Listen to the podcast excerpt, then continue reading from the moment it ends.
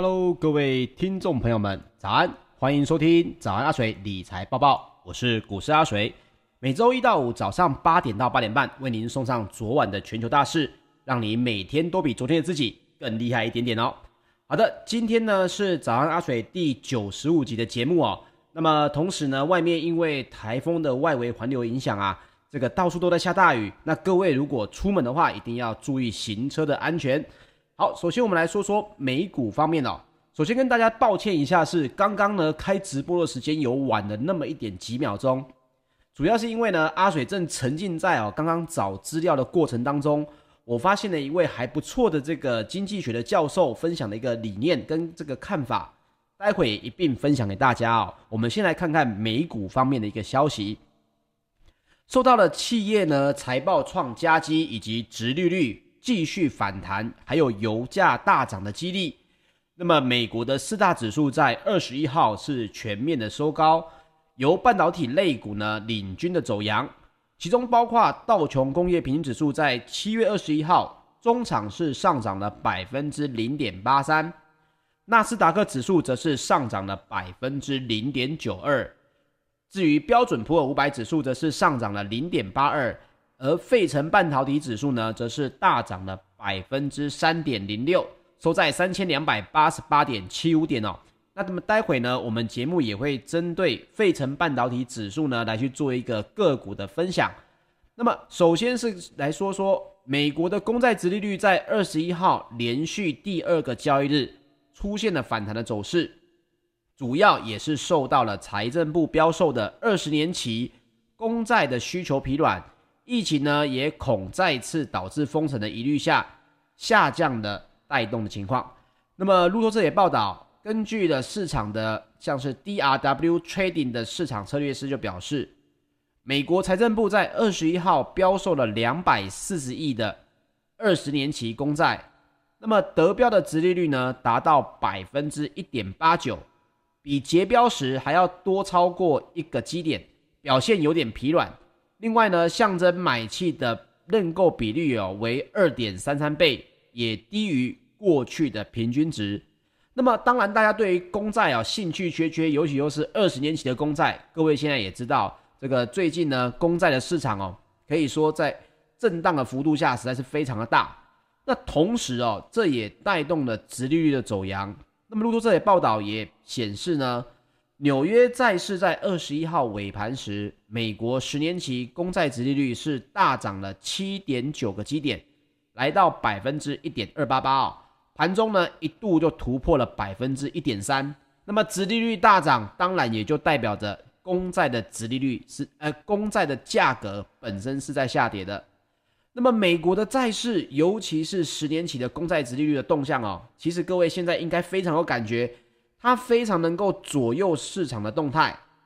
那么该项的殖利率呢，曾经一度在十九号下探五个月的新低点，让不少人担忧说，这是不是在暗示经济呢将会因新冠肺炎 Delta 变种病毒的快速蔓延，或者联准会做出了错误的决策而趋缓？那么当当然啊，根据 CNBC 的报道呢，像是部分的市场的这些投资家。像是 The Seven Report 的创办人 Tom 他就表示哦，价值股还有景气循环股，如果想要重新确立领导的地位，那么殖利率就必须要触底，经济的成长呢也必须要优于市场的预期。那该机构认为是什么？该机构认为这两者都会发生啊。这个 Seven Report 的这个创办人他认为呢，价值股哦。跟景气循环股其实要重新确立领导地位呢，殖利率会不会触底？他们认为会。经济的成长会不会优于目前市场的预期呢？他也是觉得会的。那么半导体的类股呢，也相对的走势非常的强劲。比如欧洲的半导体设备供应商艾斯摩尔就决定上修它的营收展望，那预期二零二一年的营收呢，将年增百分之三十五左右。这优于先前预测的年年收益呢，将近要三成。那另外，艾斯摩尔闻讯也就跳涨了百分之五点四，收在七百二十一美元，创下了历史的收盘新高。涨幅呢，也在费半三十只成分股当中位居第二。其中也包括了晶圆检测设备制造商科磊哦 KLA，还有半导体的蚀刻机台制造商呢科林研发公司，还有应用材料也分别劲扬了百分之四点六六、四点九七以及四点五七不等，这都提振了费半的走势哦。那么费半的成分股呢是全面收高，当中你也可以看到艾斯摩尔这么强的情况下。在它的预测营收年增的百分之三十五，比之前预测的年增还要将近三成以上的优化哦，当然带动了它的股价强势。但是仅仅如此，它的涨幅在费半当中也只排到了第二名。第一名是谁呢？第一名就是科瑞哦，C R E E。它在去年呢卖掉它仅剩的 L E D 的业务之后。他专心在所谓的这个，比如说砷化镓啦、SiC 的这种半导体材料上面。那么，到底科瑞它的股价呢？从二月份创新高之后，来到了这个七月份，其实也没有再屡创新高。过去的这个话题呢，似乎慢慢慢慢的哦，在现在是有一点消退。那么，科瑞在昨天哦，它的涨幅来到了百分之五点四九哦，比艾斯摩尔还多出了百分之零点零九。到底是不是造？也有可能市场当中呢，也有投资者认为科瑞所占的优势呢，在现在就会慢慢出现。这一点呢，根据股价来看，或许也已经有这个美股的投资人呢是这么认为的。那么台积电的 ADR 的表现又是如何呢？台积电的 ADR 呢是上涨了百分之一点二六。那根据日经引述知情人士的报道，台积电正在为赴日。新建晶片厂来做最终的决定，预计本季就会定案。那么在熊本设厂的计划呢，将会分两阶段进行，最快二零二三年就能够投产。那么刚刚提到艾斯摩尔的 ADR 呢，也大涨了百分之五点四。那艾斯摩尔众所周知，它是荷兰的一个半导体设备大厂，基本上所有的半导体代工的先进制程都要透过艾斯摩尔的机器。那么，它周二公布的一个财报哦，第二季它的营收是四十亿欧元，获利呢是十亿欧元，符合公司的预期，毛利率呢是百分之五十点九。那么在第三季，也就是本季的营收毛利率也将优于第二季，而且呢也将全年的营收成长率，刚刚跟各位报告过的，也直接预测又提高到了百分之三十五哦。那么整体的这个经济情况呢，似乎又跟三天前，这就是阿水跟大家分享过的。如果你看新闻哦，没有一个整体的概念，很容易就看到后面就放弃了，因为一天涨一天跌，新闻讲的东西呢，也不知道它到底是要跟你讲涨还是跌。包括了经济重启概念股又继续的反弹，像是嘉年华邮轮大涨百分之九点四。拉斯维加斯的金沙集团也上涨百分之三，联合航空也上涨百分之三点八，也都引领航空股的上上攻哦。那么整体阿水的概念呢，我还是没有改变，我还是认为美股到现在为止呢，短线上的下跌都属于逢高的一个意识形态，也就是说它是心态上的，他觉得这里是高点，所以一旦有这些风吹草动呢，他就想要来。把手上的赚钱的个股给卖掉，所以到现在为止，其实阿水的看法呢，还是维持跟之前不变哦。整体你一定要看美股一中段一中段的一个涨幅或者是跌幅，不要根据这个一天涨一天跌就觉得这个美股哦，哎，跌的时候就要崩盘，涨的时候就要飞天，你的心情跟投资的步调也非常容易受影响。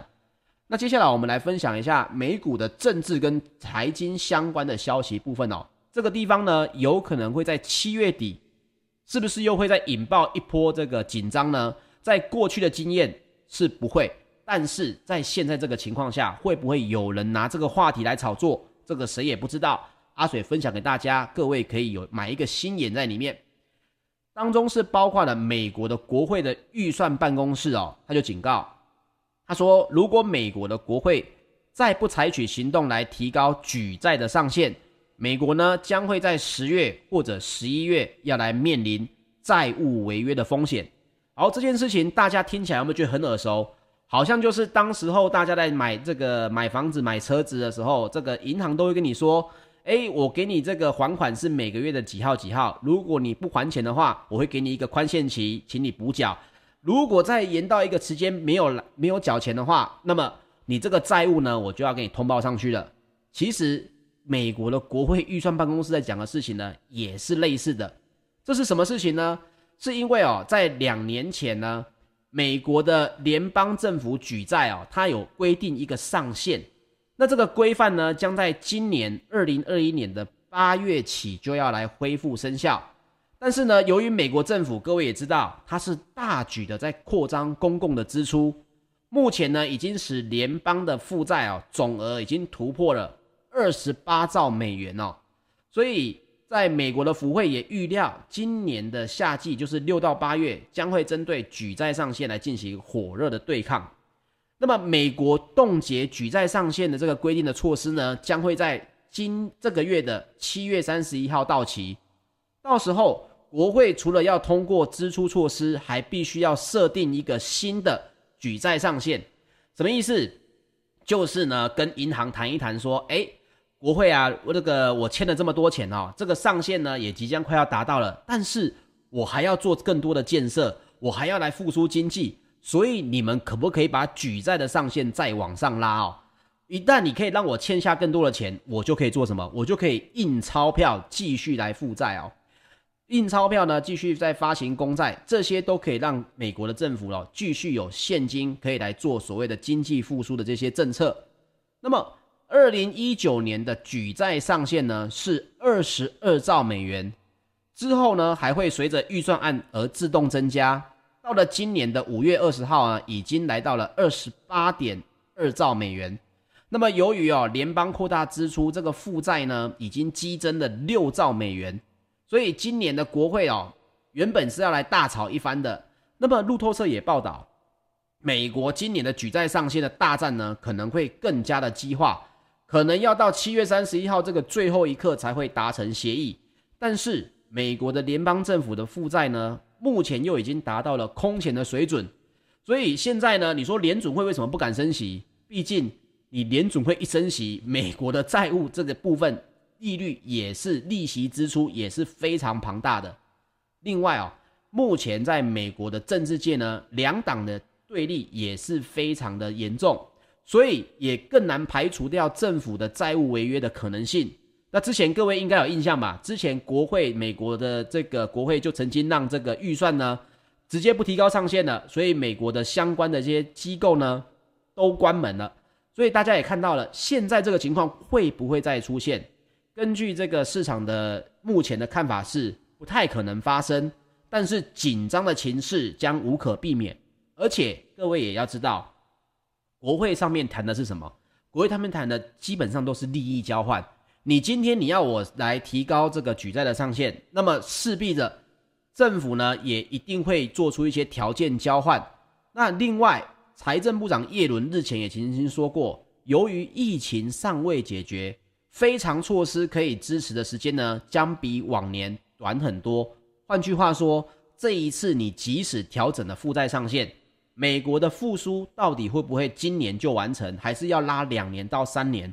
这件事情也都会让整个国美国的国会哦，根据这件事情炒得更加的火热。会不会把这样子的一个计划变成一个大家对股市的担忧呢？这一点目前是要看到七月三十一号，大家来看一下新闻会不会越来越多哦。那阿水如果有看到，也跟大家来分享。好。刚刚有提到哦，刚刚这个直播呢晚了几秒钟，为什么呢？这是因为阿水刚刚在查资料的时候，一路查到了八点哦。我看到了一篇新闻，诶，也不算是新闻，算是这个去年的报道哦，是二零二零年的五月。我看完之后才发现，诶，这一位这个教授呢，在台湾并不有名，但是他的看法呢，现在一年多后来看，非常的正确哦。这位是谁呢？他就是俗称这个在美国哦。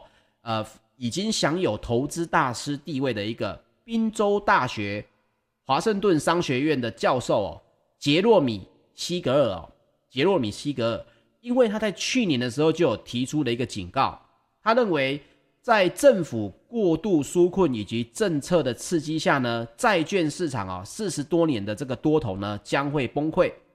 那另外，他也预测了二零二一年开始已经消失的十五年的通膨将会再现，而百分之二以上的通膨率呢，将会吃掉债券微薄的收益。所以他认为债券市场已经走了四十多年的多头趋势的扭转，当然让人难以适应，但却无法逃避。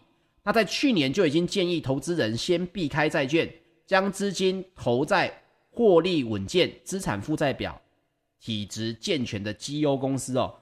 为什么我会提到这位杰洛米·西格尔呢？是因为在这篇报道底下直接提到了巴菲特有不同的看法，但是当时的巴菲特认为是现金为王。如果你以一年的这个周期来看呢，我常说你在看这些投资大师，你必须要看他讲的是哪多长的时间哦。像是西格尔说的是一个比较短期的时间，他就认为现在呢，在去年二零二零年，你投资债券是属于不聪明的，因为二零二一年开始通膨就会问题就会越来越严重。他认为你去跟着美股呢，短时间内反而会有比较好的收益。那么他的这个说法。目前看起来跟巴菲特一相比，甚至比巴菲特的决策，巴菲特决策也没有错，但是比巴菲特决策又更厉害了一点点哦。那么同时，我又去 Google 了一下这个杰洛米西格尔他在近期的一些言论，呃，包括了五六天前他有接受这个 CNBC 的这个采访哦，他也认为目前的美国股市呢，短时间内他还是偏向于正向的这个看法。那我还在查这个相关的资料，不过因为直播时间到了，我们就先直播。接下来我在这个结束之后呢，我再来查一下它相关的一些动作，可以来去参考一下这些相关的这些呃真正学术界的人哦，他的一些总经的看法。我相信呢，对你在看新闻也会有非常大的一个帮助。另外，我们来聊到华尔街到底现在是怎么看待整个美股呢？包括了 BNY 的梅隆银行投资长就说，我们可能会回归到获利重要性升高的时期，那么企业的财测也将扮演重要的角色哦。那不过呢，一些华尔街的分析师也就预测，股市呢即将要进入波动期，可能会有更深的修正。那么主因也在于投资人仍然对 Delta 变种病毒导致的确诊人数激增保持的戒备。那么市场也有部分的策略师也认为，到八月底或者九月、十月，股市很有可能会陷入一波的修正。我们现在看到的呢是初期的警告。那么高盛则认为，疫苗大规模的接种加上新冠病毒的研究也是日益的增加，有助于提升投资人的信心。新一波的疫情不太可能让美国的经济活动再度的激动。好，这个是市场华尔街的不同的看法。那么阿水自己怎么看呢？我必须说，其实，在美股哦，你看的越长，我认为变数都太多。目前为止呢，我还是认为在现在哦，八月底，甚至你说八月初，有没有可能又出现相关的新闻震荡？我认为这个机会都是非常大的。这个波动一定会比过往还要多。为什么？因为现在就是在高档，大家就是对风吹草动会非常的警惕。谁都不想要赚来的钱呢？现在是未实现损益，接下来呢又无法变成实现损益，所以大家一定会认为，如果有风吹草动，我一定是先跑。你去想想你自己是不是这样想就好。谁会在这个时候已经是相对高基期的时候，又想要再加码呢？所以我反而认为，现在正是要研究投资机构还愿意大举加码的这些股票。这些都是代表这些相关的投资机构认为，在这么高的基点上面，还是有投资的这个意义哦。这点也分享给大家。好，接下来我们来说说欧股方面，欧洲企业的财报报喜，加上旅游休闲类股呢，也大涨了百分之三点七，强势的反攻，激励了泛欧指飙涨超过百分之一，交出了十一周以来的最佳单日表现。这个说到这里哦，这个。昨天有听我们早安阿水的朋友，应该就有印象啊。我昨天才刚说，虽然过往呢结算日三大法人动作不多，可是昨天各位应该也看到了，从开高走低再到一点，最后的半小时在计算这个结算价的时候呢，又疯狂的拉高，这个就是三大法人做的戏哦。所以千万不要认为啊，过去是如何，最近这个月一定也会如何，一定要小心这种呃。过去陷入一个习惯，后来呢就被这种变化给吓到的情况哦，一定要提高警觉就是了。好的，我们赶快说回来欧股方面。那另外呢，周三的泛欧 STOXX 六百指数也是大涨了百分之一点六五。另外，欧洲的三大指数也是齐红，英国的 FTSE 一百指数大涨百分之一点七，德国的 DAX 指数则是上涨了百分之一点三六，法国的 CAC 指数也是上涨了百分之一点八五哦。那我们也有看到，这是因为。荷兰半导体设备大厂艾斯摩尔也走高了百分之三点一哦，逼近了一个空前的新高。这也是刚刚提到的，它调高了二零二一年的销售展望。那另外，我们来看一下宾士的母公司戴姆勒则是警告，全球的晶片荒将抹煞上半年宾士的销售成长。那么今年全年宾士的销售将持平，而非远高于去年。那么缺乏晶片对于业务呢造成的负面影响，目前供给的能见度仍低，戴姆勒的股价呢也逆势上涨了百分之一点一。那另外，欧洲的同业福斯对应这个晶片荒的情况，则是优于预期，但是也都表示哦，今年稍晚的这个财报盈余呢，也一定会受到了影响。那这种情况也似乎跟美国的车厂不同。包括了美国的商务部长就指出，车用晶片荒呢已经开始看到了一些改善。那他也提到，近几周来，福特执行长和通用执行长都告诉他，他们取得的所需品呢也变多了一些，状况有点好转。那这一点也分享给各位。好，接下来我们来说说石油方面。纽约商业交易所的九月原油期货在七月二十一号收盘是上涨了百分之四点六。站回了每桶七十点三美元。那么，欧洲的 ICE 期货交易所近月的布兰特原油也上涨了百分之四点二，来到每桶七十二点二三美元。那么，根据相关产业的高层人士表示，即使 OPEC 达成增产，也不足以阻止全球石油库存的下降。那这仍然会为油价来提供支撑。那也根据 JP Morgan 的报告也表示哦。八月份的全球石油的需求量将达到平均每天九千九百六十万桶，各位一定有印象吧？这个数字其实已经非常逼近于疫情前的每天一千万桶的需求。它的这个报告呢，需求呢已经比今年四月哦还要再增长每天五百四十万桶。那不过这一个需求呢来到这里，接下来应该是会放缓的。因为第四季的石油需求预估仅会增长每天三十三万桶，这是因为北半球进入了冬季，夏天的这个开车出游的这个旺季呢也已经结束的影响。那根据市场相关的这个资深的石油交易员也表示哦，鉴于 OPEC Plus 已经决议增产，如果全球变种病毒的疫情导致预测的这个需求复苏停滞甚至后退的话，则下半年的石油市场就有可能从供给短缺转为供给过剩。那么当然呢、如果是国际油市的需求真的出现变化的话，OPEC Plus 也可能调整其生产的决定。这点就分享给大家。好，接下来我们来说说这个补充一下陆股方面哦。美股呢在周二反弹，二十一号的这个雅股呢是涨跌互见，包括了中国的沪深两市的三大指数在二十一号是开高走阳。那另外，因为河南暴雨灾情带动了大陆的水利概念股领涨，汽车、锂电池、半导体以及鸿蒙概念，还有 MCU 晶片等科技股也集体的爆发。那么沪指呢也进而收复了月线，深成指呢也收复了五日线，创业板站上三千五百点。整体来看，二十一号的市场呢，陆股的情绪哦是明显的回暖，两市呢都是放量的上涨。代表外资动向的北向资金也呈现着净流利、净流入的情况。那另外，沪指中场是收涨百分之零点七三，中指的连三日的下跌。另外，创业板呢也创下了六年以来的一个新高纪录哦。好，接下来我们来说说金属方面。伦敦金属交易所在三个月的基本金属期货在七月二十一号，除了铜以外呢，都是多数下跌，这是因为。大陆继续出售国家储备金属以抑制价格。那铜的期货也上涨了百分之零点一，来到每吨九千三百四十四美元。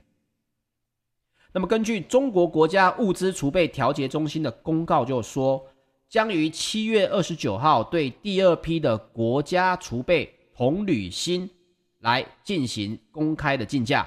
其中呢，铜有三万吨，铝九万吨，锌有五万吨。那么根据这样子的一个公开竞价的行为跟力体量呢，包括了荷兰国际集团的银行哦，资深的大宗商品策略师他就表示，市场呢之前传闻称它的规模应该会更大，但是目前看来，这个所谓这个官方的宣传的数字呢是低于预期的。也就是说，中国大陆在宣布第二批的国家储备的这个公开竞标哦，铜的这些铜啊、铝啊、锌啊这些数字呢，是比之前预测的还要小的。那另外，我们来说说这个国际铝业协会公布的一个月度数据哦，二零二一年的六月哦，全球的原铝产量为五百五十四点九万吨。比去年呢，啊、比前月修正的五百七十五万吨减少了百分之三点五，比上半年同期的，呃，去年同期的五百三十点八万吨哦，增加了百分之四点五。好，最后我们来分享一下贵金属方面，纽约商品期货交易所的八月黄金期货在七月二十一号收盘是下跌了百分之零点四，来到每盎司一千八百零三点四美元。这是因为股市的上涨以及美债殖利率的回升，降低了避险需求的影响。那另外，瑞士海关公布的数据也就显示，六月份瑞士对印度的出口呢，黄金量只有六点三公吨。可以说，印度的疫情绝对是非常的严重哦。因为印度原本是黄金对瑞士的这个进口大国，现在竟然只有六六月份只有六点三公吨。同时期的中国大陆跟香港呢，其实是出口了十九公十九公吨跟十二点七公吨，仅整整是三倍到两倍之多哦。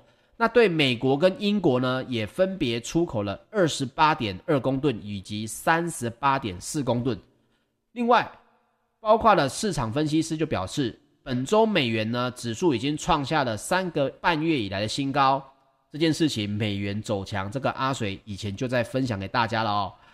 那另外，这也会对金价构成了压力。当前的金价一百日移动平均线是每盎司一千七百九十美元附近，算是一个重要的一个支撑价位。金价如果跌破了一百日的移动平均线，那么后续的表现可能就会较为的悲观啊。这个是市场部分的分析师的一个看法。最后来跟大家分享一下。最近呢，各国的央行哦，开始有一些黄金的实体需求，包括了印度珠宝店有重新开张。当然，刚刚看到的数据，这个需求还不多。但是，像是巴西央行公布的数据就显示，六月份巴西央行的黄金储备量增加了四十一点八公吨，创下了至少为二零零零年十二月以来的最大购买量哦。包括五月份也都是持续央行有在购买哦。那么泰国呢，也是在属于央行部分的一个首强啊，就是泰国购入了九十点二公吨的黄金。那么世界黄金协会的资深分析师高保罗就表示，近几月来，世界各国的央行买入黄金的动作已经转趋积极，扭转了距去年中开始全球央行从黄金的净买方转为净卖方的趋势。那么协会统计的六月份数据呢，也还没公布，但是五月份的全球央行买入五十六点七公吨的黄金，已经是连续第四个月净买入了。所以看到五月是五十六点七，那么第二季呢，泰国就买了九十点二哦。这个数据陆陆续续公布之后，对于黄金的短线支撑呢，相信它是有一点点支撑力道的。那么最后再跟大家分享一下一个看法。是汇丰银行的首席贵金属分析师史迪尔，他就表示，今明两年新兴国家的央行渴望再度恢复对黄金的购买，特别是受惠于油价上涨的石油出口国，比如哈萨克等。那预期呢，这将会对黄金的金价也构成了支撑。那包括花旗的分析师也预估，在最看好的情况下，随着全球经济的回升，今明两年央行的黄金购买量将可能超过一千公吨，包括今年预估的五百公吨，以及明年预估的五百四十公吨。所以，央行世界各国的央行呢，在经济能够持续复苏的情况下，他们的购买力道是不是能够黄金价格继续的上涨呢？在市场目前。各个分析师的看法哦，是偏向于比较正面的看法，这点也分享给大家。好的，以上呢就是本集的节目内容，谢谢大家的收听，请记得帮我订阅 YouTube 频道，同时点开小铃铛。如果喜欢我们的节目，也请您留言支持或者按赞并分享喽，谢谢各位，我们明天早上八点再见，大家拜拜。